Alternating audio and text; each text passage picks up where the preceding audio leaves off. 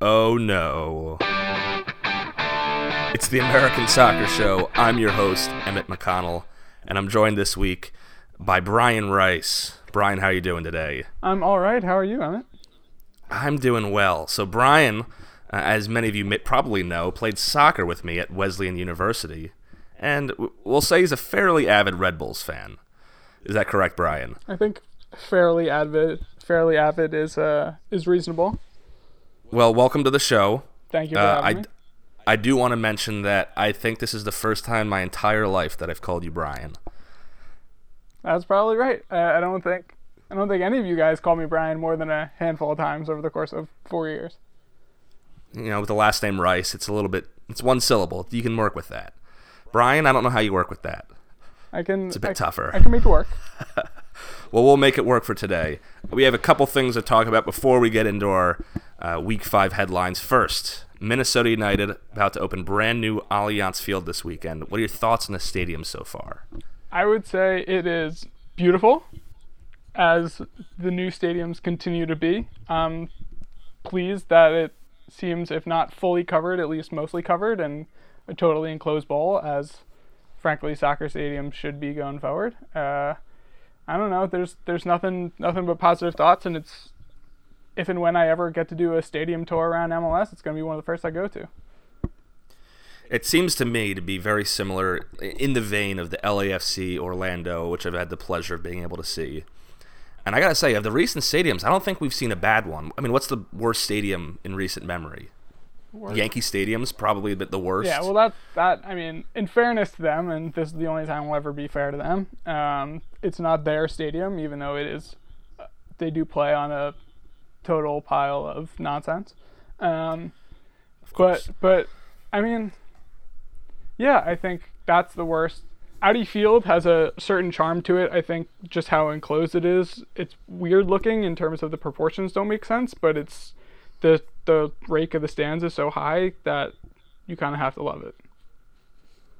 I mean, I've been uh, pretty intrigued by this new stadium. I mean, the first you know images we saw from the outside, it looked pretty pretty cool with the blue lights and the the weird curved top stuff. I don't know. We're not architects. I don't I don't know these words, but uh, speaking of a stadium that you know, I've been to, but not a huge fan of, it was leaked that the Chicago Fire were going to be rebranding to Chicago City SC and leaving the newly st- named SeatGeek Arena or SeatGeek Stadium for Soldier Field. What do you th- what what do you take about this uh, this pretty major news for one of the ori- not the original but a pretty old MLS franchise? I think, for the most part, it's trash. I mean, All of it. I, I I'll be a bit more nuanced in a second, but please, Lord, we don't need another like XX City Football Club or City Soccer Club. Like Chicago Fire is incredibly memorable, incredibly memorable for the city. It makes a lot of sense. It's unique and interesting. Keep it like that. I'm not a huge fan of the idea of going back to football stadiums. I think it works. Grant Seattle's a bit different, but for the most part, you look at teams like the Revs, and it's mostly a disaster. I understand getting out of Bridgeview, even though I've never been to Chicago. It makes sense to get out from a place where no one wants to go. You can speak more to that, but you know, hopefully it works. It's a big city. Hopefully they can get a soccer-specific stadium at some point that's closer to downtown. But for the most part, this seems like kind of desperate ownership moves that smacks the fan base in the face in a way that's been awfully similar to how they've dealt with their supporters groups in the past few years, um, and just another kind of black mark on the organization.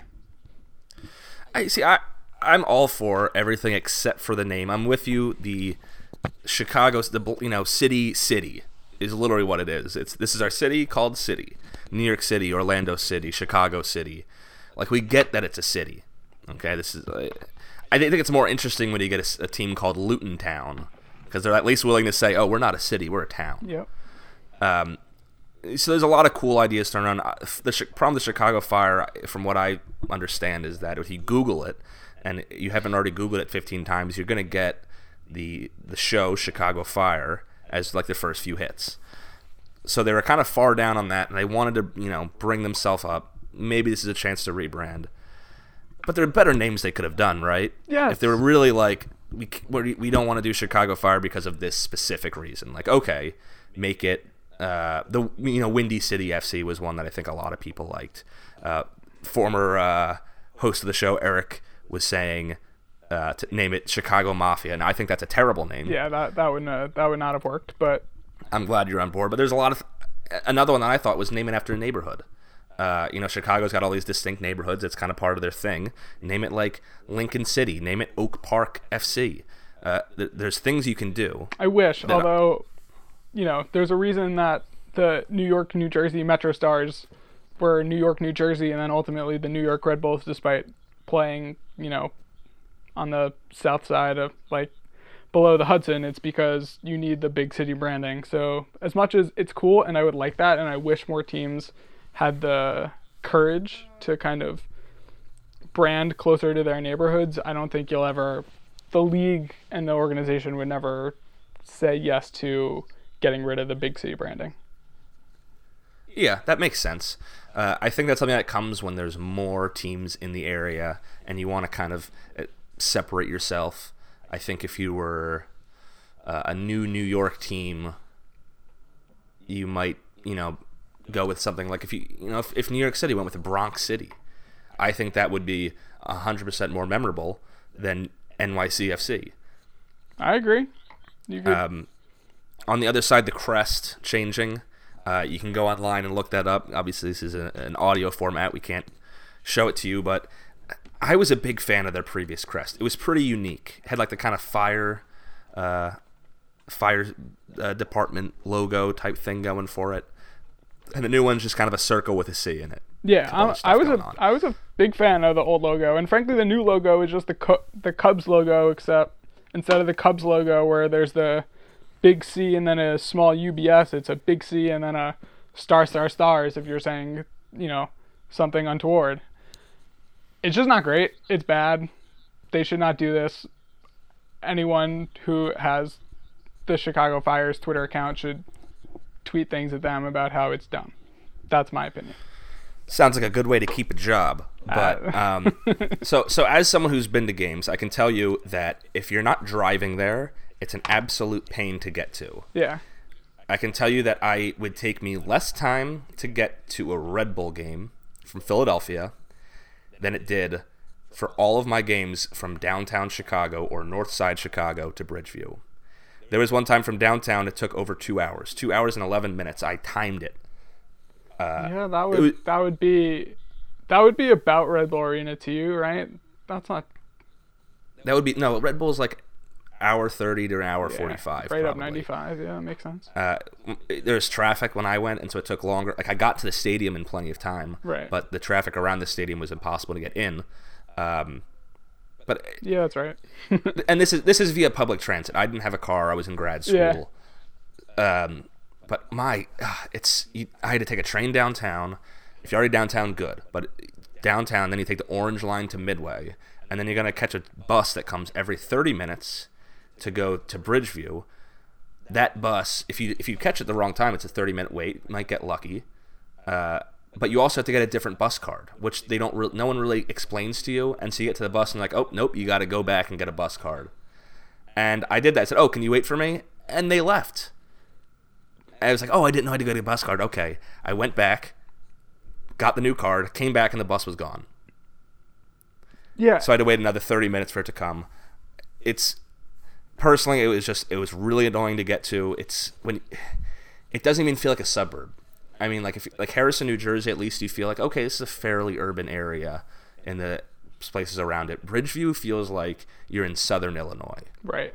Yeah, and this is the thing I think when we have discussion attendance uh, attendance discussion issues, um, particularly with all these MLS 1.0 teams, it's not like what's going to fix your club is not becoming Chicago City SC with the most bland logo of all time. Like the reason these new clubs work, obviously they're new, that helps, but it's like when your stadium is downtown, it doesn't take two hours to get to because they're probably near transit lines, and that it makes a humongous difference. And so, I guess it's a good thing for them if they're eventually moving back into the city and hopefully into a soccer specific stadium near transit. But like that's the difference, right? Like Red Bull Arena, frankly, is off the the like right off the path train, but like the path train is like kind of tangentially connected to New York City Transit. Those trains run every 20 minutes if there's not something else that's a disaster with the you know New York New Jersey like transit system and and that's a huge reason why people don't go is because they're just a huge hassle to get to and and to me that's the biggest issue and I don't know why organizations don't don't understand that changing your name is not going to fix your attendance issues. Well, let's look at some of the teams that are relatively new that uh, have done pretty well attendance wise. LAFC, first and foremost. 22,000 capacity. It's always full. It's also next to like the only train line in LA and is downtown adjacent. Right. Uh, so it's, I mean, like I, for me, it was even easy to get to, and LA's massive. Like you, you take a bus to the train and then you take the train there, and it's 15 minutes. And people say the LA system, you know, transit system is bad, but it's downtown. Orlando Stadium is downtown. New York City, it's at least you could say it's in the Bronx. It's in the city. Atlanta United, it's right downtown. Uh, I mean Minnesota United, even with this new stadium and the, even the old one, these were in St. Paul, in Minneapolis, uh, uh, and those are all they're all top eight in attendance, Right. and potentially would be higher if they had a bigger capacity stadium. If you're looking at like LAFC or Orlando, No, that's so I'm o- that's right. You're right. I'm okay right. with it being downtown, right? Uh, I think what they what Chicago looks at is they see Atlanta averaged fifty three thousand a game last year, Seattle forty thousand a game, both football stadiums. What I think they fail to look at is New England Revolution. Uh, They had a respectable eighteen actually. Yeah. last in year. fairness, the Revs are the They had a good year last the year. Revs are the worst of all the scenarios where they're in a football stadium that's like crappy turf and actually isn't anywhere near downtown, right? At least, at least Atlanta, Seattle, and frankly Soldier. I mean, I think right, Soldier Field is at least closer into the city of Chicago. But oh, it's like, yeah, it's downtown. Right, being out- be- awesome situation. being out in Foxborough is like friggin' Neverland. So it's But so here's the thing, right? Philadelphia isn't downtown either. Uh, for for some of these places, neither is Dallas right. or, or Colorado. But the way I think about it is, if you're gonna put your stadium out in you know cheap land area, you have to have the right type of city. For example, Philadelphia, a lot of suburbs. It's, this is Yeah. small-ish. It's a small, you know, downtown area. Downtown area is pretty big, but the city limits are fairly small compared to a lot of places. Right. Um, what other one was it? New England, Boston, very tiny, a lot of surrounding suburbs and neighborhoods. So a lot of people have cars and live there. It's easier. Sometimes it's easier for them to get to the suburban state um, stadium than it is to get to downtown. So for that, it kind of makes sense. I do think that those teams do, would do better if they had a downtown stadium. But Co- Chicago had 14,000 people on average at that game. Only the crew were worse, and they were Yeah. being actively sabotaged. Yeah. So we've gone on a lot about that. We'll move past it. This is a, obviously a very big topic, very um, split decisions on you know what people think about that. It's it's big news. Uh, other news, last one before we end the headlines. Fernando Adi of FC Cincinnati was arrested for drunk driving. He was doing a 102 and a 65. What do you think Cincy should be doing about this? You know, I'll be honest. I- I can't say I've, I'm up to the minute on it, but I know there is right. There's he goes into a program and can't play again until he's completed the program, and to me that seems right. I, if you're the organization, I think I don't know. Finding doesn't make sense, but like you certainly have to, I think, have additional discipline um, and just kind of understanding from a top player like that that it's just not the way to conduct themselves. Um, and you know, just in general for you kids at home, don't don't drink and drive. Certainly, don't go 40 miles per hour above the speed limit while you're out blowing a, you know, at all. But while you're blowing a point one two four, that's a bad idea.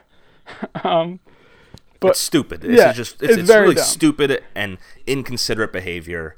Uh, it, it gets me riled up when I say it. Like, how dumb do you have to be to make an over a million dollars and decide, now I need to drive myself home after having a bunch of drinks? It's very dumb. I was actually in, I was in Cincinnati once for uh, uh, Red Bulls FC Cincinnati uh, Open Cup game, which frankly is one of the best games I've ever been to.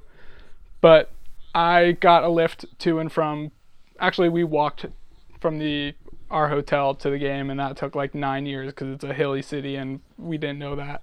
But we got a lift back, and it's really easy, especially if you're Fernando Adi of FC Cincinnati. I'm sure people will be happy to drive you to and from wherever you want to go, and just do that instead of getting behind the wheel of a car while you're drunk and putting yourself and other people in danger. I bet his team would pay an in, would have their intern I go and drive you from place to place. There's whenever I see like a professional athlete doing this, it's like, man, like something's got to be off. You got to be upset about something. It's it almost seems like they're they're reaching out, Yeah, it's like they're lashing out for some reason. it's not great. It's very stupid and don't drink and drive. If I can add a bit of levity to what is obviously a, a very important and serious topic. I don't know if you follow pa- Pablo Maurer uh, on Twitter. His his handle Yep. is MLSist. He, I think it's from him, did a fairly funny Photoshop of Adi. I don't know if you saw this. I didn't. Um, it was Adi's uh, FIFA Ultimate Team card. And Oh, so- I actually did see that. Yeah. So it has his pace and his shooting and his passing and his dribbling, and then his blood alcohol content. so it's like so it's like 43 passing, 70 dribbling, 24 defense, 0.124 BAC. and we shouldn't make too much light of drunk driving and the seriousness of it, but we should at least make fun of someone who's willing to do it. So it's it's it's clever. Yeah. Congrats to Pablo Maurer 102 because it looks like on his it's his ultimate FIFA Ultimate Team yeah, card. exactly. It looks like it's saying because the pace is PA is shortened to PAC. It looks like it's showing that his pace is, I 10 didn't is 102. It's over the ability.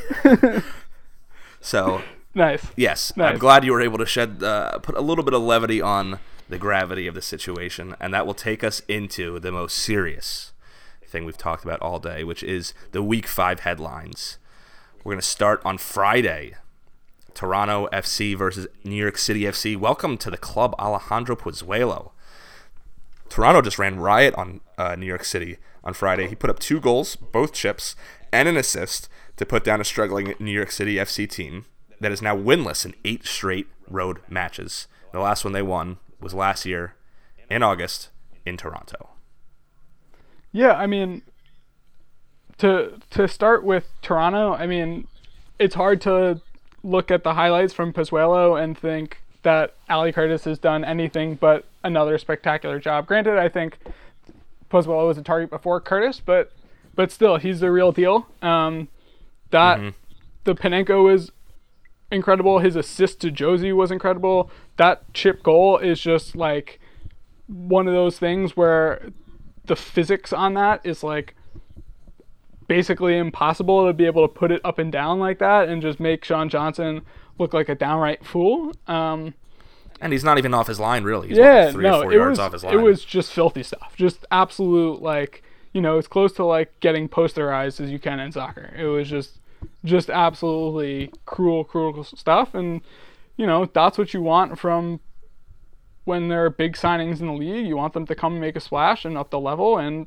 it seems like Pozuelo will do exactly that. I'll admit I was a little bit skeptical, um, just because it's not like he's super well known, despite obviously being a high, you know, like high level talent, and you just never know what you get. Sometimes these guys that come over, sometimes it takes a three to six month adjustment period. But Pozuelo came in and he absolutely dunked all over NYCFC, and and that I'm, you know, I'm happy happy to see that happen. We'll see what Toronto. You're happy because you're a Red Bulls fan Yes, as well. Though. absolutely. Um, fair. a hundred percent, a hundred percent, and we'll see what happens with Toronto going forward. I'll admit, I'm, you know, let's see them put together a consistent run over more than just a few games after what happened last year.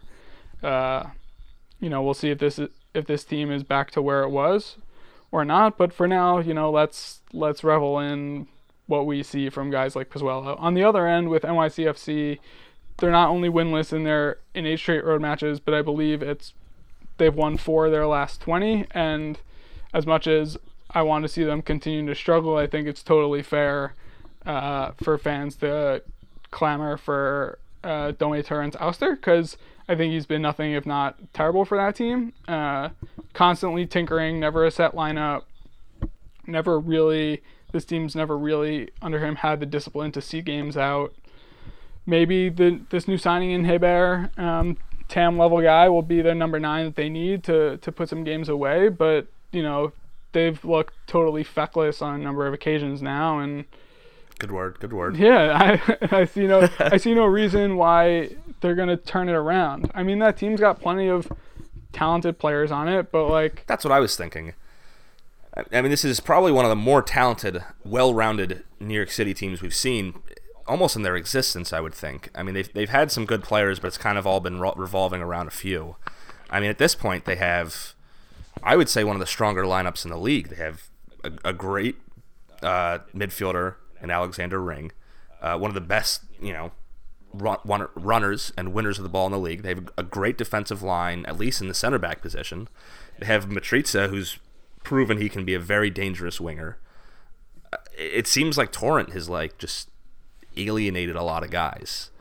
Yeah, I think that's right. I I mean, I, it's hard. Look, when your coach continues continuously tinkers not just with the lineup choices but with formation choices, it I think as a player becomes really really hard to ever get a grasp on what your role is and where your teammates are supposed to be. I mean, look, I can remember back from our college days uh, up at Wesleyan, just you know, even just going, being kind of batted back and forth between playing left back and playing left mid, and then playing left back and playing left mid. It's like when you never really can get the reps day in and day out um, at a specific spot, it's hard to come into a new spot each time and know exactly where to be and how to hit your marks. And it's all the more difficult if that formation is different every time. So, you know, I, I understand Domè Torrent has, has been the right hand man to, to Pep Guardiola, but, you know, being the assistant coach doesn't always mean you're going to be a good head coach. And I think it's pretty clear that he's he's been terrible to this point, and I don't know how many more games he should be allowed to to show that he knows what he's doing. I think he'll probably get at least, you know, what is it? Four games is not exactly a great, uh, you know, benchmark. Not a good number to just say, oh, this is what it's going to look like for the rest of the season. But he does, you know, because his first full off season. But we did see him for half a year last year. He did struggle, whereas Chris Armas had success for the Red Bulls. So there's plenty of reason outside of these four games, but I do think he gets at least to May before he gets the boot if things continue this way. Uh, they do play host Montreal next week. Uh, that should be um, a favorable result, as Montreal will be missing apparently once again Ignacio Piatti. Uh, so that's, you know, I think if they don't pull out a win this time, you actually might see an early boot for Torrent because that would be pretty tough. Although, given what, yeah, yeah, although again, on the flip side, if you're a City Football Group, like, what do you care? Like, you know, Domè Torrent is Pep's right hand guy. This is NYCFC is one of your, I don't know, however many teams around the globe they have now. It's not like there's super tight integration. It's like, who, what do they care if Domè Torrent has more opportunities to, you know, piss away good results? Like, there's not I don't see from them aside from obviously the fact that they need a new stadium. I don't see the urgency from City Football Group at large to be like we're gonna just oust the Pep Guardiola's right hand guy because he's lost a few games in MLS. Like I'm just not convinced. I think Right. they might hang on for a while with him, regardless of what the results are. Uh, and it's also showing us how much how good maybe Patrick Vieira was for his time here. Maybe it wasn't as much that um, Torrent is, was really bad. As Vieira, you know, inspired a lot of hope in his locker room. So New York City, uh, among some of the teams that are, you know, seeing a lot of success in most of their career of that of that entire franchise, is now coming back to earth a little bit. Uh, Toronto, meanwhile, hosts the Chicago Fire, uh, and uh, T- Toronto in general has just been pretty much on fire. So that's you know, the Fire generally pushovers. Um, they're not the easiest of opponent to be fair. You know, they have they fight, they claw, but given Toronto's form this year, uh, they're in third place. Uh, you'd expect that to be a good result for them as well as New York City. Moving on to Saturday in the early game, it was Chicago who took all three points against the Red Bulls. I know you're going to have a lot for this one. It was a 1 0 uh, game. The Red Bulls dropped uh, a second straight uh, after losing at home to or- in Orlando. It was a Timmy Parker own goal. It was enough for the Fire to see this one out. Nico Gaitan received a debut f- with 15 minutes left. Uh, but the bigger news is the Red Bulls are struggling. One, one, and two so far this season. What is going wrong? Yeah, I mean, I think there's a lot of places we can go with here. Um, you know, we can hammer down into details, but I think the main problem is that Armas came in and, you know, he was pretty clear even last year that this team, even though they were going to be a pressing team and in his mind were going to continue to be a pressing team, was also going to p- try to possess the ball a lot more. And that means, I think, it's tough to be a team that does both, right? It's tough to get in your mind a team that's going to say, we're going to play energy drink soccer and go 110%, but also somehow we're going to slow down and possess the ball. And what you see under Armas at this point is a team that, frankly, does neither now, right? He's had a full preseason, yep. he's installed his own, you know, his own ideas as opposed to last year where he could kind of coast and tinker off Marsch's stuff a little bit. And, and now what you see is a team that they don't press as high, they don't press as cohesively, and when they get the ball, they're not really stringing together passes. And that's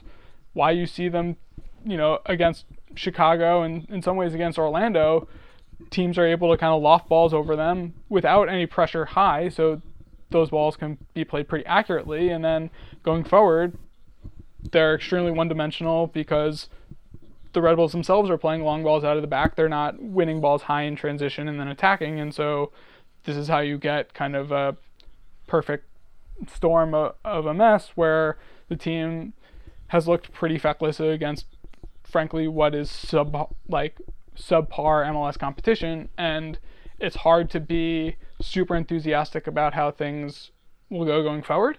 Um, you know, on the flip side, I think there are some pretty easy and obvious personnel moves to make. Uh, you know, between Marc Rzatkowski and Sean Davis, who who both play in the kind of six slash eight spots for them for Red Bulls. You know, neither guy, and certainly together, they're just not covering enough ground, and so I think it's a perfect spot for Cristian Cásseres Jr., who's the 19 or 20 year old Venezuelan who's played a couple games in MLS, but mostly in Red Bulls 2, and I think is supposed to be the kind of ultimate successor to Tyler Adams. He's you right. know he's a pit bull. He get you know gets all sorts of energy in the midfield, but he's also you know seeing a bunch of his Red Bulls two games really good at setting the tempo and attack. So he gets on the ball a lot. You know if he wants the team to go fast, the team goes fast. If he wants to connect passes, the team's team connects passes, and and he's just the guy you know, to play because, you know, despite what the team was able to accomplish last year, like none of these guys should be able to rest on their laurels. And it's certainly, you know, whether it's Cristian Cásseres Jr. in midfield, whether it's Omar Omir Fernandez, who's a new homegrown player out on the wings, whether it's Mathias Jørgensen, who, you know, is a seven, seven-figure signing to back up Bradley Wright Phillips. Like all those guys, frankly, deserve chances in the starting eleven if the guys who have been there are not performing, and right now they're not performing. And frankly, to me, that's as much on the coach as it is on the guys because you'll listen to an arm uh, like an Armas press conference and it'll say no concern and it'll say we'll need to slow the slow the game down and possess more and then you'll hear the captain Luis Robles talk after the game and it'll be like we weren't pressuring enough we weren't winning 50-50 balls and it's like there's a clear disconnect in the locker room between you know the top players and the coach even if the like relationship there is still pretty good. I know lots of players when Armas was an assistant loved having Armas as a coach, but it's pretty clear that what Armas is preaching is not getting through. And until that corrects itself, I'm not sure the form is going to correct itself. Well, it's it's funny because they've never been a team that slows it down and possesses. Really, it's been a very direct team, team that goes and wins the ball high up the field. And it seems like now they're kind of doing each half and half. They're like half trying to play possession style. I mean, they did have 64% possession against Chicago, but Chicago's a team that'll let you do that. They, you know, they sometimes they want to hit on the break. Uh, it, it seems like teams aren't letting the Red Bulls hit on the break. I don't know if the Red Bulls aren't trying to, but pressing high and winning it back, it's it's certainly not working. Yeah, I mean, Uh, it's like half. They're like half like, oh yeah, we'll possess and we'll play high up the field and try to keep it, and then if we lose it, we'll win it back. But they're like, yeah, but we'll also like we don't want to get caught out back, so we'll kind of just only let two guys go, and then the rest of us will kind of sit in the middle. Yeah, I mean, I guess on some level teams are more willing to just also seed the ball against the Red Bulls and play over the back. But like from my perspective, it's kind of nonsense because this is year five of the kind of like high pressing energy drink energy drink Red Bull system, and teams like didn't just think that oh we can just play over the top, right? This is something that teams have clearly known about, but the pressure was so ferocious in past years that it was just always so difficult for teams to play out of their own end. And on the other hand, like this Red Bulls defense is the best Red Bulls defense in this five year span, right? Like Aaron Long is gonna I think is gonna start in the Gold Cup. Like Tim Parker was in national team camps this past year. Kemar Lawrence might be the best left back in the league and is like certainly one of the fastest defenders in the league. And Michael Murillo was, you know, playing in World Cup games. So the idea that you that the Red Bulls can't high press because they're worried about getting beat beaten behind when this is what their defense is is it's nonsense. It's just utter nonsense. I don't know how, like other than becoming a ranting annoying fan on here, like I don't know how else to describe it other than there's no reason to lose your identity over something that you can easily counteract. And listen, Long and Parker aren't exactly two slow guys either. They got some some good top speeds on them. Absolutely. Uh, I do I do want to point out the Red Bulls have conceded four goals in the East. That's the same as Columbus. Only uh, DC, who have one, and Toronto, who have conceded three, are doing better. I mean, in fact, the Red Bulls are five goals scored, four conceded. Right? You, it's not all that great. But Columbus is in second with six goals for and four against. I mean, they beat Atlanta. If they beat Atlanta by one goal, if they don't get that late goal uh, in like what are they, 84th minute in that game, Right. you guys have the same goal difference, but a pretty massive gap in you maybe you consider performances and results. Yeah, no, that's that's right. And and to be fair to the the Red Bulls defense, like, you know, the Columbus goal they gave up was an own goal off Murillo's face, and the the goal they gave up at Chicago was an own goal. So the defending is clearly there, even if you know they had some injury issues with Kemar Lawrence. Yeah, it's he's- still there. He's vitally important, but uh, going forward, it's just been an absolute like disaster. And and you know the reason they have four goals is because they were playing Matias Almeyda's ghastly uh, man marking system, and it's like every team's going to put in four tap-ins a game against that. But the Red Bulls haven't been able to break down in any shape or form uh, an organized defense, and and that comes down, I think, you know, somewhat to Armas's system, but also look like you're gonna have to start to rotate Bradley Wright Phillips. He just doesn't have the legs to Yeah. play game in and game out. Even though you know, look, ultimately, even as he's slowed down, he still only needs a step or two to to put balls away, and you need to get service to him, and we're not getting service to him, and you know, we'll see. It's a long season. The Red Bulls have had bad starts before, but I, I'm less optimistic than I was this time last year when the team was torching Tijuana and, and the like. So, Yeah. I mean, I do think they'll turn it around. Uh, my prediction at the beginning of the season was maybe another supporter shield. Maybe it's it's not out of reach. Is all I'm going to say. Two losses, not out of reach. Uh, moving on, tough game for Montreal. Sporting Kansas City dropped seven goals on them. It wasn't even that Montreal was so terrible, like just abysmal through play. They just kept giving the ball away in defense. Uh, it was a really sloppy game. They didn't have their main man Piatti, uh, and for Sporting, was a big game for them before they head into Thursday night. That's tonight. lineup lineup just Clash. dropped actually. Lineup just dropped. You're probably not listening. It'll probably be over by the time you listen to it. But the clash with Monterrey, uh, while Montreal have a tough game in Yankee Stadium. Uh, I mean, other than just on the surface, does this game mean all that much moving forward for both teams? Do you think, or is it just a one-off? I mean, I think for Sporting, it's just a clear sign that they are more or less the class of the league at this point, and there's a reason that they're the the one MLS team left in CCL. I think this is as complete as a team that Peter Vermes has ever had. You know, they're getting goals out of Christian Nemeth. They're getting goals out wide. They're staunch in the back. They can, you know, this team can pass if they want. They can press if they want. They can play all over the field, and that's what happens. You know, they can they can drop goals on a team like Montreal. I'm not as uh, concerned about Montreal. Sometimes teams just play really badly, and Montreal played really badly. Yeah. Um, but I think they've done a decent job of, of having an identity of they're gonna sit and make it difficult for you and, and allow Piatti to go and do Piatti things when they get on the break. And frankly, it worked pretty darn well for them, especially in the second half of the year last year. And I think as long as they continue to keep to the identity of hey, we're not going to be the best team with the ball, but we're going to make things absolutely tough and miserable for you. They're going to have a lot of success in the league because not every team's going to be able to break you down in the way that Sporting breaks teams down. But, you know, Sporting yeah, Sporting are going to crush a lot of teams this year. Um, yeah, well, I mean, we'll see. I think Montreal has is, is more susceptible than this than other teams. Uh, beginning of last year, they were just awful, awful conceding goals. Uh, they were like 2 0 and 11 at one point with 11 losses. Uh, so it's a better start for them. I think earlier on they had a couple games maybe they thought they could have they dropped points they should have had. Uh, they now have 11 goals against, which is the worst in the East. But remember, seven of that was in one yeah. game. So before that, they had just had four. So it's like not even like all things are all that bad. Uh, worse, Colorado, RSL, Portland, both with 11, and San Jose, of course. You guessed it, worse with 14. Uh, my only worry about Sporting is last year they started off very, very strong, probably equally, uh, and then around the in the halfway part they kind of had a lull. They actually dropped out of first, and Dallas moved up. Uh, they picked it up at the end of the season, so time will tell if that happens again. But I do agree this is the most complete team that they've ever had, and probably the most complete team in MLS. Uh, onto San Jose, as we mentioned, gave up five to LAFC. Vela once again on fire with a hat trick, this one on the road. Uh, I don't think this is as much of LAFC being really good as San Jose being absolutely horrible. Yeah, I, I mean, I think that's that's right.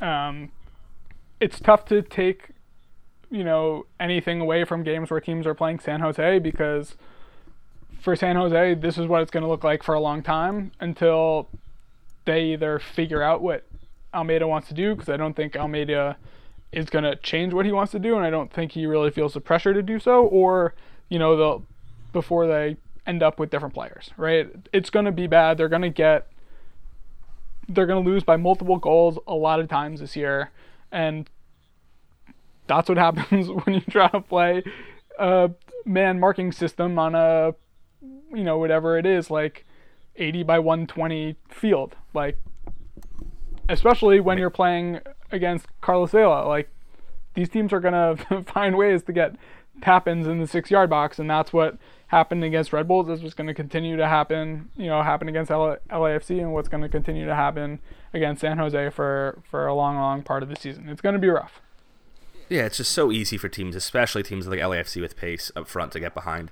I remember at Wesleyan one time we did a man v man uh, drill, and it was just the entire game was just one v ones against me as a goalie or the other goalie on the other side.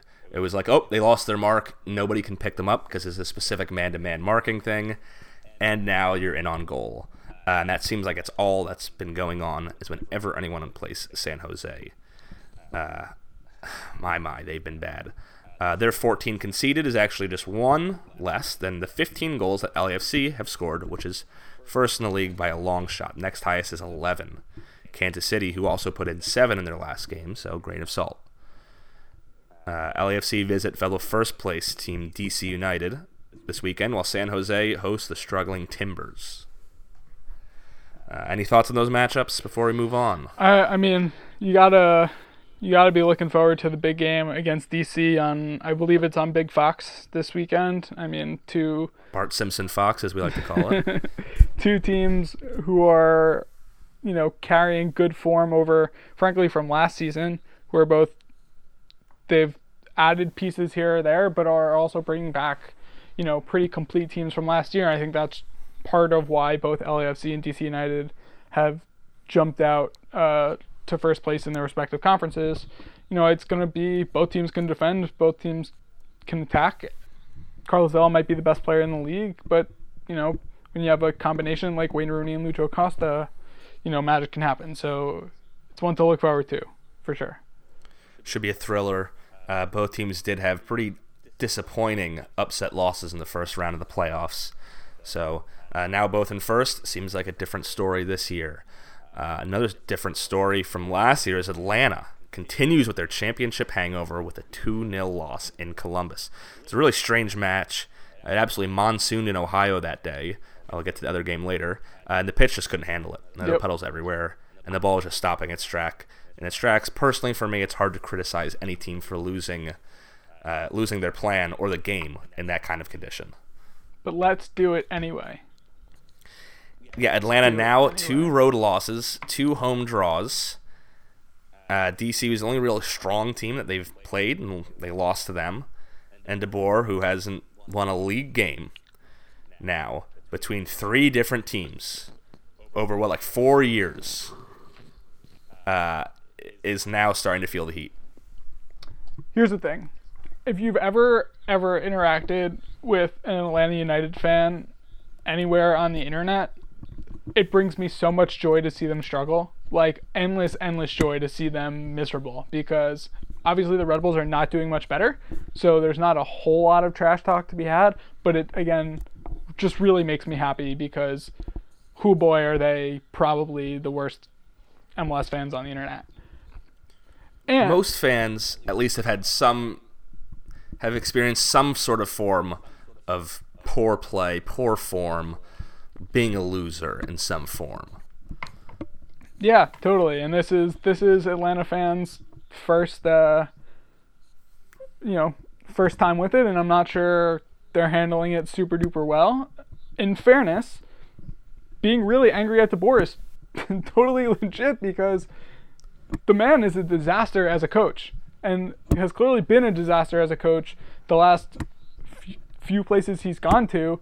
And as much as, sure, it's one like Miguel Miron is out the door, you have to replace him, although you replace him with like the South American player of the year. Like, Pity Martinez is no slouch, right? But, you know, you go from You consider him probably better player, yeah, all things you go considered. you go from you know a guy a team with lots of South American and Latino influence with a you know highly influential coach uh, in Tata Martino and Frank De Boer comes in and and maybe that's some of it, but it's like, look, as much as I like take joy in how bad Atlanta has have played, and granted they have they have played pretty bad. th- They've looked surprisingly inept going forward and, and really shambolic at the back. It's like this team has like way too much talent to be this bad. Like you have to actively try to put out teams that just like suck over and over again. This team, like Josef Martinez, P. Martinez, Ezequiel Barco would be like the best three, like the best attack on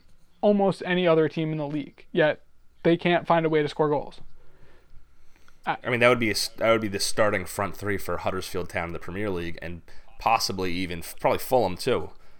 it's just stunning, stunning stuff, and and just really embarrassing from DeBoer. Um, and I think in large part it's his dogmatic insistence on playing, frankly, like soul-sucking possession soccer. It's just, it, first of all, it's boring, right?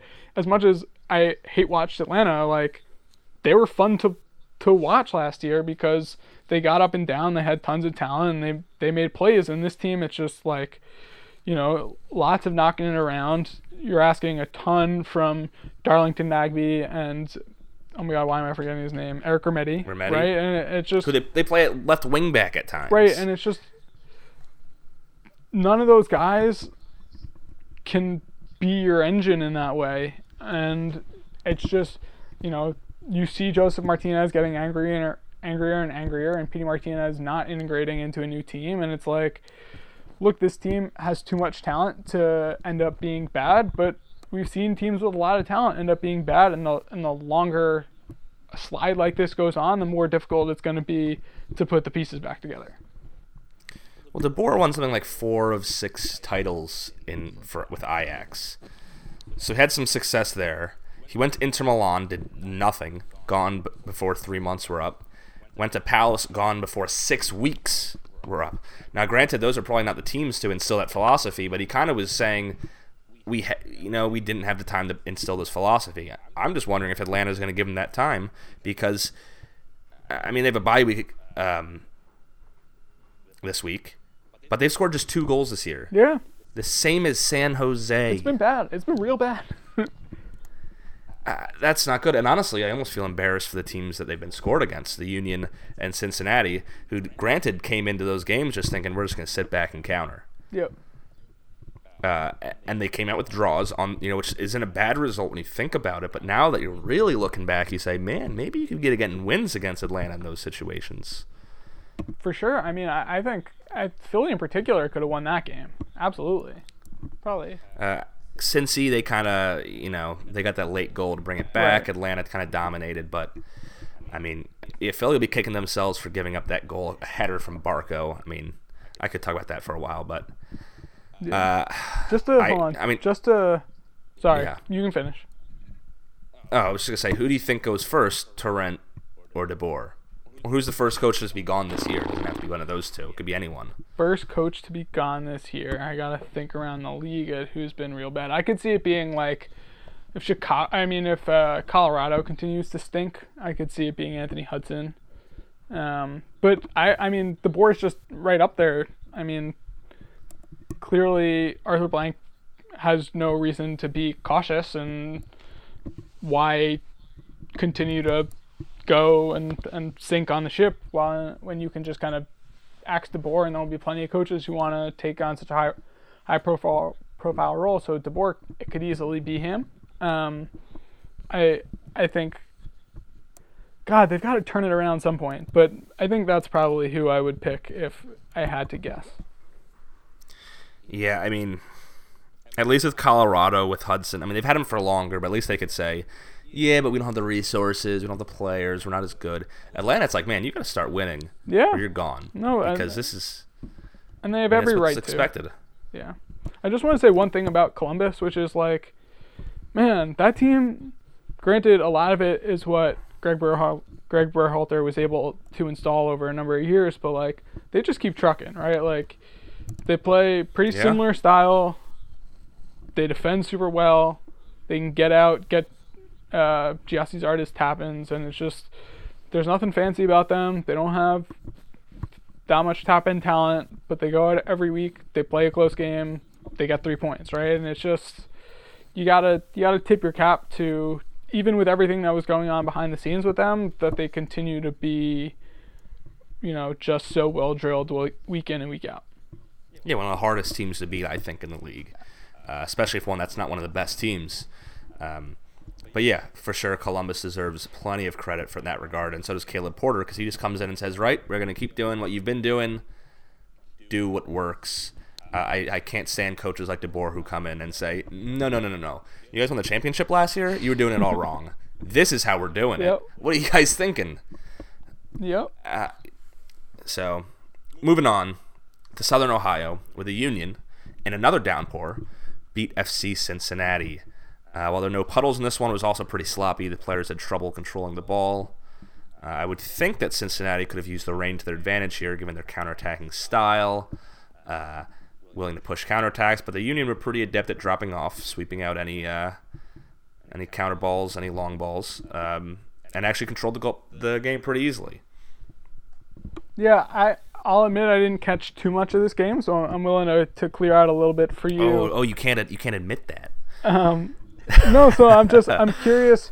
One, your thoughts on one, your thoughts on Brenden Aaronson, which I think is the talk of talk of Philly around the league at the moment, and, and two, just kind of what you think is the ceiling for this team uh, going forward. Obviously, they dropped that early game to Toronto, but you know they played well against Atlanta. They obviously went to really a, a tough place to play in Cincinnati and, and got a win there. And I'm curious whether you see their see this team as a team that's going to fall back, or if you really think they have the pieces to challenge towards the top end of the Eastern Conference this year.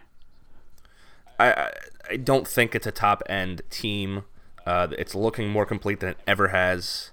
Uh, so David Accam now three goals in two games, looking like he's overcome that uh, groin injury he had last year.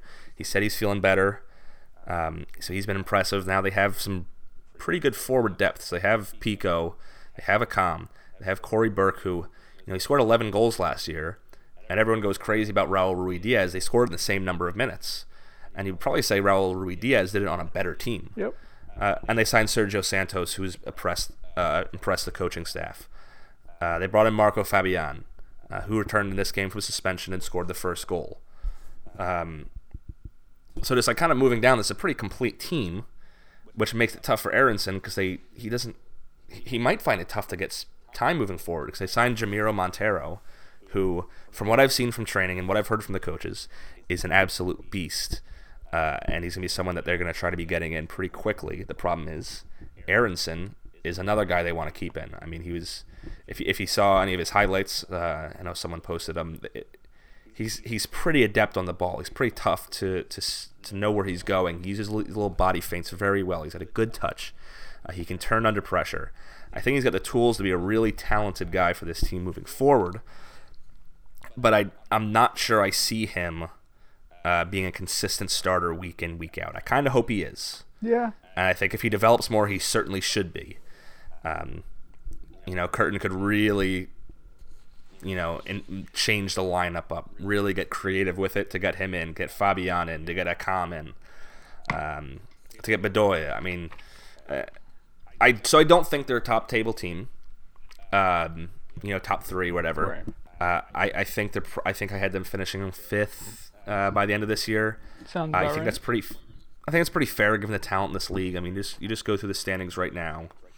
Uh, the top are DC. I don't. I I think that DC probably has the edge. Uh, Columbus, I think the Union will end up above them. Toronto, again, always Philly's bogey team. I think they're better than Philly. Uh, Red Bulls, NYCFC, Atlanta, teams that they usually don't do very well against. I'll, I'll expect them to be ahead of them. So, uh, it's it's promising, but things things always go back to the media. Uh, you know, regress to the mean in some way. Um, that's my take on it. This was impressive to go on the road, but I think if it was a clear day and the stadium was full, uh, it would have been a tougher match. Uh, the Union now hosts FC Dallas this weekend, uh, which I, I think is their is a real test. I mean, every game, you know, there's, there's no easy games really in MLS because of the parity in the league. But given you know they had the, the tough start, they've kind of finding the uptick in form. This is a kind of a game that'll ask them: Was that just a blip on the radar, or was it, you know, is this is this something they're really building to? Uh, Cincinnati hosts Sporting Kansas City on Sunday, after of course they play in the Concacaf Champions League. Moving on, uh, Houston is continuing to quietly roll. They won 4 1 in Colorado. It was two own goals from Axel Sjoberg and Keegan Rosenberry. It helped them along the way. Uh, but Alberth Elis and Memo Rodriguez continue to bag goals uh, for Houston, who's now uh, in third place in the West. Yeah, I mean, a- another impressive win for them, uh, and another team that you just don't expect too much, too much of, you know. But in some ways, like Columbus, granted, Houston has been a bit more up and down, but on any given day, that team comes out and they can blitz you, right? Uh, Alberth Elis is a guy who who is not long for this league, and guys like Memo Rodriguez come along, and I think he's an academy product, right? If I'm not mistaken, I can never. I think he is right, and then they've got. We'll check with our producer on that. and then you know they've got Memo Rodriguez, they've got Mauro Manotas, and and you know Wilmer Cabrera has his team. They had Wilmer Cabrera's had them playing competitive against Tigres for relatively long stretches of time, and and with that in mind, it's no surprise that they're coming back home to MLS and and kind of running riot over teams like Colorado. Whether or not it'll hold up over the course of the season, it seems to rarely do so for Houston. But but just like last year, where I think they had an early start, you know, they give teams they give teams a handful as much as anybody in the league. So you know, impressive from them. Another kind of rough outing for Colorado, who, despite again having some potential promise going into the year, it's you know their ceiling never seems to be high enough, and their floor is always low enough that that it seems like it's tough times uh, out in the Rockies. Yeah. Certainly a rocky uh, start for Colorado. Memo, Mhm. I've been told by the producer, is a homegrown. There you Uh, go. s- but uh, so that's three wins and four for Houston. But now let's just if you look at their opponents right now, they they got a one-one draw with RSL at home. They beat Montreal 2 1 at home with a fairly late goal from Mauro Manotas in the 86th minute. Uh, and then they beat Vancouver barely 3 2 thanks to a penalty call. And now Colorado 4 1. So this isn't exactly the hardest of opponents. Uh, but it is 10 goals for, tied for third most in the league. So I'm skeptical. I don't think, and if we're going like, is Houston the real deal type thing, I would say no. Yeah, although you know, I think Juan David Cabezas, you know, an important number six for them, who was hurt for much of last year, but I think healthy for for their Open Cup final win. Um, he's hurt at the moment.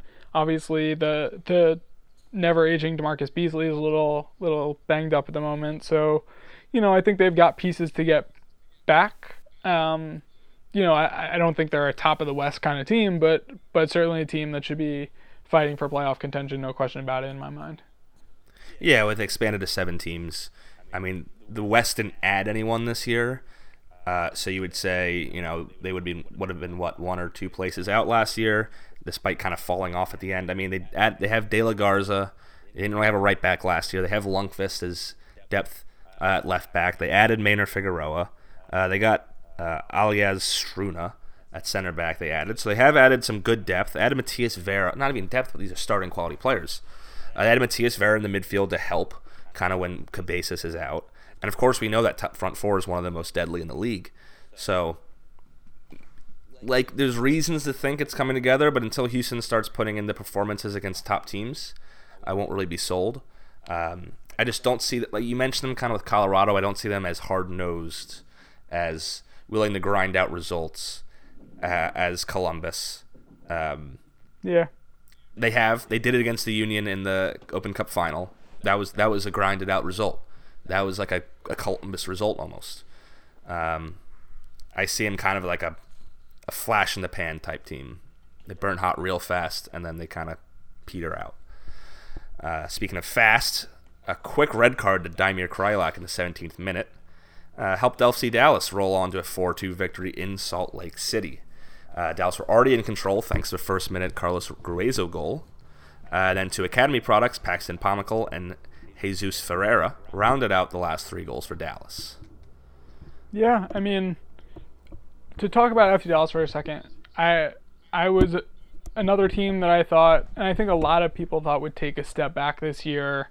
You know, it was clear that Luchi Gonzalez would play a lot of academy kids. They had gotten rid of a bunch of bunch of vet guys, but but you know, to this point they've played really great soccer, great possession soccer, and they've they've broken down team after team so far this year and and I think it should be another clear lesson to teams around the league that you should play your damn kids because these guys who are coming up, like Paxton Pomykal, they can ball, right? And they can ball as much as guys who have mm-hmm. been in the league for years. And frankly, it's fun to see young Americans and, and increasingly young American attacking players, whether it's it's Pomykal or, or Brenden Aaronson, who we'll, we'll see go face to face this weekend. You know, it's fun to watch them play, and and Dallas have all the makings of a team that can compete well into the year, and, and it'll fun be fun to see them do that. On the flip side, obviously with SKC, you know, they're always RSL. yeah, sorry, RSL. No, right. Correct. It's tough with the acronyms. Yeah, you know, I'm I'm looking I'm be. looking at the rundown. I'm seeing Salt Lake City, and so that's like I see a, I see an S, a K, and a C, and and kind of it's all in there. Exactly, exactly. City. You just it's the Midwest, yeah. mountains regions, exactly. the Middle America. There's a, there's a reason it's flyover country, right? Um, yeah, of course. No, but you I, you look at Salt Lake City and and up and down again for Mike Petke's team, and I I don't have too much to say about them other than they seem to struggle for large stretches every season and then be decent for large stretches and then sneak into the playoffs like often. So I don't have too much to say about them other than it also seems like they get red cards every other game, but yeah, they had two in the in the uh, DC United game. I think was might have been a match just before this one. Yeah, I don't know. I um, what what you saw yeah. from saw from this match. I, I, I'm I'm with you. The the big thing here is seeing the kids, uh, even someone who isn't you know, an American born like you know Cristian Cásseres, the Red Bulls. I think it's fun to see those guys get get opportunities, uh, because it's it's it's new. It's something new. It's someone you haven't seen before. Even if it's seeing new players is always fun, especially seeing a kid step up to the occasion is, in my mind, pretty often a fun a fun story. So Paxton Pomykal, if you're a U.S. national team, it gives you a neutral to root for. Brenden Aaronson, same thing. So that's always good to see. And Dallas, like you mentioned, they're always they always seem to figure it out. Uh, in terms of what they lost, I'm I'm going through like they lost like Maxi Urruti um, and Victor Ulloa are the big ones I can remember right now. Uh, and you know they, they already had Dominique Badji at forward, who listen I've never been a huge fan of. He's never scored ten goals in a Yeah. season. Granted, most of them are at Colorado, but still I think he, you should be able to get double digits if you're a starting striker in this league. And he's kind of been you know forced out by Jesus Ferreira. Um, and Victor Ulloa is replaced by guys like Carlos Gruezo uh, and Bryan Acosta uh, and Paxton Pomykal, which as a midfield three, I've been very, very impressed with. And of course, Dallas still has this defense. I mean, you and I were talking about you know a while back about uh, left backs in this league. Of course, we both agreed Kemar Lawrence was probably the best, but Ryan Hollingshead is another guy who doesn't really get a lot of recognition. Is a pretty solid left back, all things considered. Yeah. So I mean, this isn't a. You look at the Dallas team, the real weaknesses, like you know Santiago Mosquera, Michael Barrio, super streaky, not a lot of product in them. Um, you're just wondering if Dallas has a guy like Gyasi Zardes who will get you 19 tap-ins throughout the year. Uh, it doesn't seem like that's the case, and I do think it'll come back to hurt them at some point, and they'll falter. Whereas Salt Lake City does have, I mean, I think it was last year they had five guys who produced at least 10 combined goals and assists, 10 goal involvements. Savarino, Corey Baird, Kreilach, Rusnak. Um, I said Savarino. I'm, I'm Yeah. missing one. Um, I uh, and, Ja- and, and João Plata. Oh, and yeah. Plata. So that's five guys in four attacking positions. So they're being- being rotated who had at least 10 uh, goal involvements. So I think they will bounce back, like you mentioned. Uh, a team that was unable to bounce back, Orlando, fought back late but couldn't overcome Wayne Rooney as DC United won 2 1 in Orlando. That was a pretty fun match, yeah, must say. for sure. Uh, Rooney's free kick to Steve Birnbaum set up the first early on, and then an almost Olympico uh, from the near corner flag uh, was the second 30 minutes in, and Orlando just couldn't bring back a second.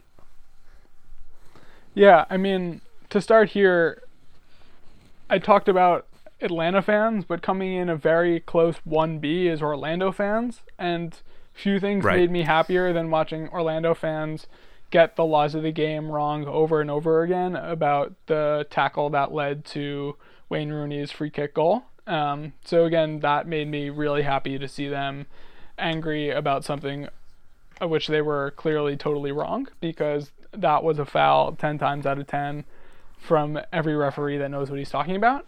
Um, Right, and you know what? This is I do want to point out. This is something that I remember you pointing out many, many times in college. That it doesn't have to be contact for it to be a foul, right? So you look at a dive. Okay, the guy just kind of falls to the ground because he thinks there's going to be contact. But in a situation like this, like what is Rooney going to do? Take a stud to the knee? why why should the defense be rewarded for doing something that would that would uh, affect right so like let's say it was not quite Dwyer's tackle which was like basically a slide tackle straight at Rooney's knee with his studs which had it connected would have probably been you know I think potentially leg- legitimately red card worthy. But let's just say Right, it was right. like you're a guy who's running down the field with the ball and a guy comes across you for a slide tackle and it's like you can either and you're running the ball goes past the tackle and you can either you know and you have to jump out of the way basically or jump over the guy in order to potentially keep your run but because you had to jump over the guy you've now lost the chance to continue dribbling the ball or you've just had to fall over because there was no way to jump and continue running. It's like, why should the defense be rewarded for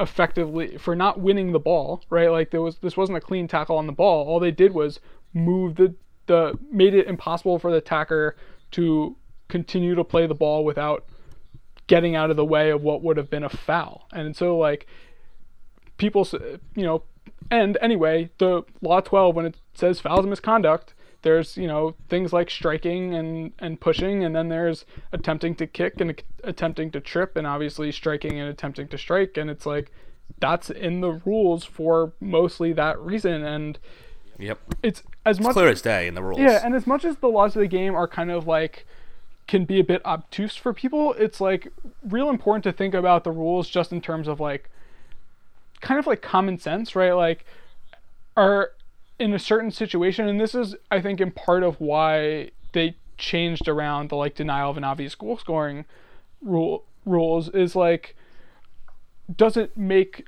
sense? Are we are the laws of the game penalizing something we'd want penalized right? It's like the same thing as like if you like spit on someone or something like there's a reason it's an automatic red card because if it was a yellow card then what you're saying is like you can, you can uh, get away with doing it once. Not only can one player get away with doing it once without getting sent off, every player on the field can can get away with doing it once without getting sent off, right? And so and so there's a reason that some of those those kinds of plays are red cards because even if they're not super violent or super whatever, it's like we just can't have this happen 22 times or or whatever it would for all the guys on the field, right? And so it's important to think about the laws of the game, sure, as like an arcane set of rules, but also as a set of rules that are kind of designed to reward things that we want to see in soccer, which is like the guy to continue to dribble the ball and the defender, if he's going to tackle him, to tackle the ball away, right? And not some sort of thing where he tackles air in a way that makes it impossible for an attacker to play the ball going forward, right? Okay. Yeah, absolutely. I I'm with you on that. Uh, you did like um, I think on Twitter you posted a, a, picture of it and got a lot of likes, so I was happy for you on that one. Uh, I was also happy when oh, it's good stuff. Great content. I was happy when when Alexi Lalas said it was a foul, uh, and everyone went into their classic like, "Oh, Alexi Lalas is so stupid" thing, and you know, you and other people are like, "No, r- read a book." It's in the rule book. Alexi Lalas can be stupid without him being wrong about this particular rule. Uh, you could say they're not mutually exclusive. I am personally not a huge hater of Alexi Lalas. I, I kind of enjoy what he brings to American soccer. Yeah, um, yeah. So, I, and when it comes to the rules, I think you're right. They they do what they do, and I think they do it fairly well for the most part. The handball rule at this point is the one kind of ambiguous, incredibly difficult uh, to adjudicate. It's just no. Part. No yeah, that's question. just um, that's brought up a lot of discussions, especially how it's ruled in VAR. Uh, with that coming around, so I wouldn't be too surprised to see. I mean, Alex, let's be honest. Alexi's take on if it hits your arm at all is a it's a it's a handball no matter what. That's basically well. So I have to read what the I think that's silly. The, yeah. the, the, there are law changes coming that will significantly alter the handball rules again, and I have to remember exactly what those are. But um, I remember reading them and realizing that they will uh, once again significantly alter the handball rules. So that will be something that everyone can freak out about for the next five years as people slowly internalize what the new rules are. Yeah, and you'll get people on the internet saying, "Oh, that's not a handball," and then someone saying, "Well, look at the new rules, guy."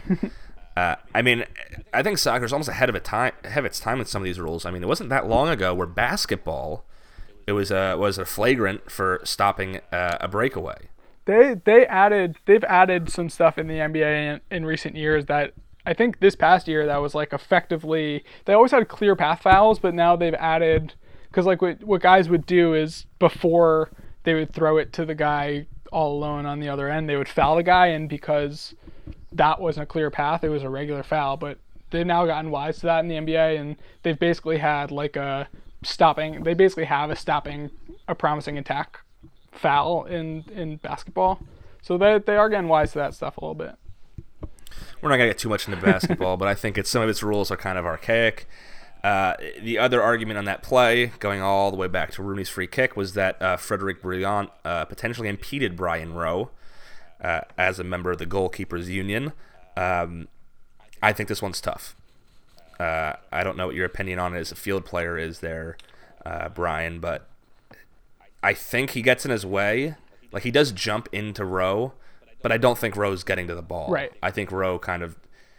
No, I, I think that's right, and I think that's the clear. If I was a goalie, I would have wanted it called. No, I would have been sure, very, very 100%. mad if it wasn't. A hundred percent. But I think that's the you know when you think about what the purpose of VAR is there is like is that a clear and obvious error? And there's clearly enough like is Brian Rowe, particularly Brian Rowe, ever getting to that ball if he's not bumped into? And I'm less certain, and I think as you are, just less certain that he gets that if Brillant doesn't bump into him. So And it's not like he's hacked down. Right. It's not like someone jumps on top of him and is like, "You're not even going to try for this." Yeah, so I'm I'm okay with letting that stand, given what was called on the field was that that goal stood. I think same thing the other way. If that was a foul, it's hard to to look back at it and say we've got to reverse this and make it a good goal. And and to me, that's like, you know, if you're gonna do VAR, that should kind of be the standard. I I have some choice words for that that I'm not going to get too into. I think that the clear and obvious is not as clear and obvious as it seems. Uh, I, I think that if it's like if if you were to look, it, the way it should be adjudicated is if you look at it the second time, if it changes your opinion on it, it should be able to allow to change your opinion. If you're like, "Ooh, I didn't really think about that at the time," um, you, it shouldn't have to be clear and obvious that's a foul. I think you should be able to make a brand new decision and say it's like, okay, it was a 50 50 when I saw it and I get, went this way, and like, ooh, now I think it's like a 75 25. And then you go the other way. I think that should be okay. I don't think it should have to be, uh, no, it has to be a 100 0. Yeah, although then you're kind of, you know, I think you're even further getting away from human refereeing. Or like what you want is you make a call on the field, and we want by and large the call on the field to be the call that's made because there are tons of decisions on the field all over the place where frankly, you know, you're a referee and sometimes the like ball goes off a guy and you have no idea what who it went off of. And like as a referee what you're going to do is you're going to pick a direction in your mind and you're going to as forcefully as possible like put your hand out and, and say that's the direction right? Just because you kind of have to sell it. And there's tons of huh that looked like this but maybe but maybe that plays and with replay you probably get a bit of that I'd rather have a human element of refereeing for most plays, but in situations Yeah, where there's clear most. and obvious errors, like let's get it right. But there's tons of judgment calls that are have have shades of truth either way, and I think it would be tough to make kind of that muddy standard the standard. It's it's and it's what it should be. It's goals and red cards. I don't think we should get any further. We shouldn't say, "Ooh, but was that a foul? Ooh, he missed that foul," um, which sometimes happens when you have to when you do have to call back a goal because there's a foul in the build-up. Um, but, you know what you said with goes out of bounds. You do have assistants who can kind of give you a little bit of uh, a nudge in a certain direction. Uh, but yeah, there, sh- there should be some human aspect to it. But you also don't. You know, it stinks when you get cheated. Um, not cheated. That's not the right word. I apologize. Uh, you feel like you get cheated out of a game because of a call. Um, you know, it's it's annoying because one play shouldn't really make that big a difference, but it often does. Anyway, uh, Orlando did fight back, but in the end, it wasn't enough. Uh, they did hit the post late on. Chris Mueller looked pretty good, uh, and that's all I have for this for this match. Bryce, I don't know if you have anything else. Yeah, I mean, I think Orlando, if you're a fan, there are positives to take away. Just the, you know, they look continue to look more organized uh, in the back, which is good news for them, and, and they've obviously got some pieces going forward. I don't know if they'll be quite the the cream of the crop, but I think you should continue to let uh, O'Connor, you know, put his mark on the team, and and obviously for DC, they continue to. This was not their greatest game of all time, but you know, good teams go into environments like this and they get three points, and that's what DC continues to do. And and until further notice, they're they're the class of the league. So that's that's all I got there. But Yep. I mean, they will be hosting the other class of the league, LAFC, while Orlando hosts Colorado, kind of to uh, basement bowl game and a uh, top of the league game. But uh, that wraps it up for the uh, for the MLS this week, and that wraps it up for the American Soccer Show this week. Uh, that's all the time we have. Don't forget to subscribe to us on iTunes or Spotify or Stitcher or wherever you get your podcasts. Uh, leave us a review, give us some stars, let us know what you think. Until next time, I'm Emmett McConnell alongside my guest, Brian Rice. Thank you so much for having me. Oh, yep. We got any last words? Any last words? Any last words? I appreciate you having me on. You know, so we can we can chit chat on soccer days like we like we used to back in the back in the dorms playing playing Oh, lots of in the FIFA. old days. Lots of lots Yeah, of it- FIFA. It was a lot of fun. I'm glad you took the time to come on. Uh, enjoyed talking soccer with you, Brian. And to all you listeners out there, if you stuck around for uh, an hour and a quarter, good for you. Uh, I, I praise you. Thank you for listening. and have a good day. Alrighty.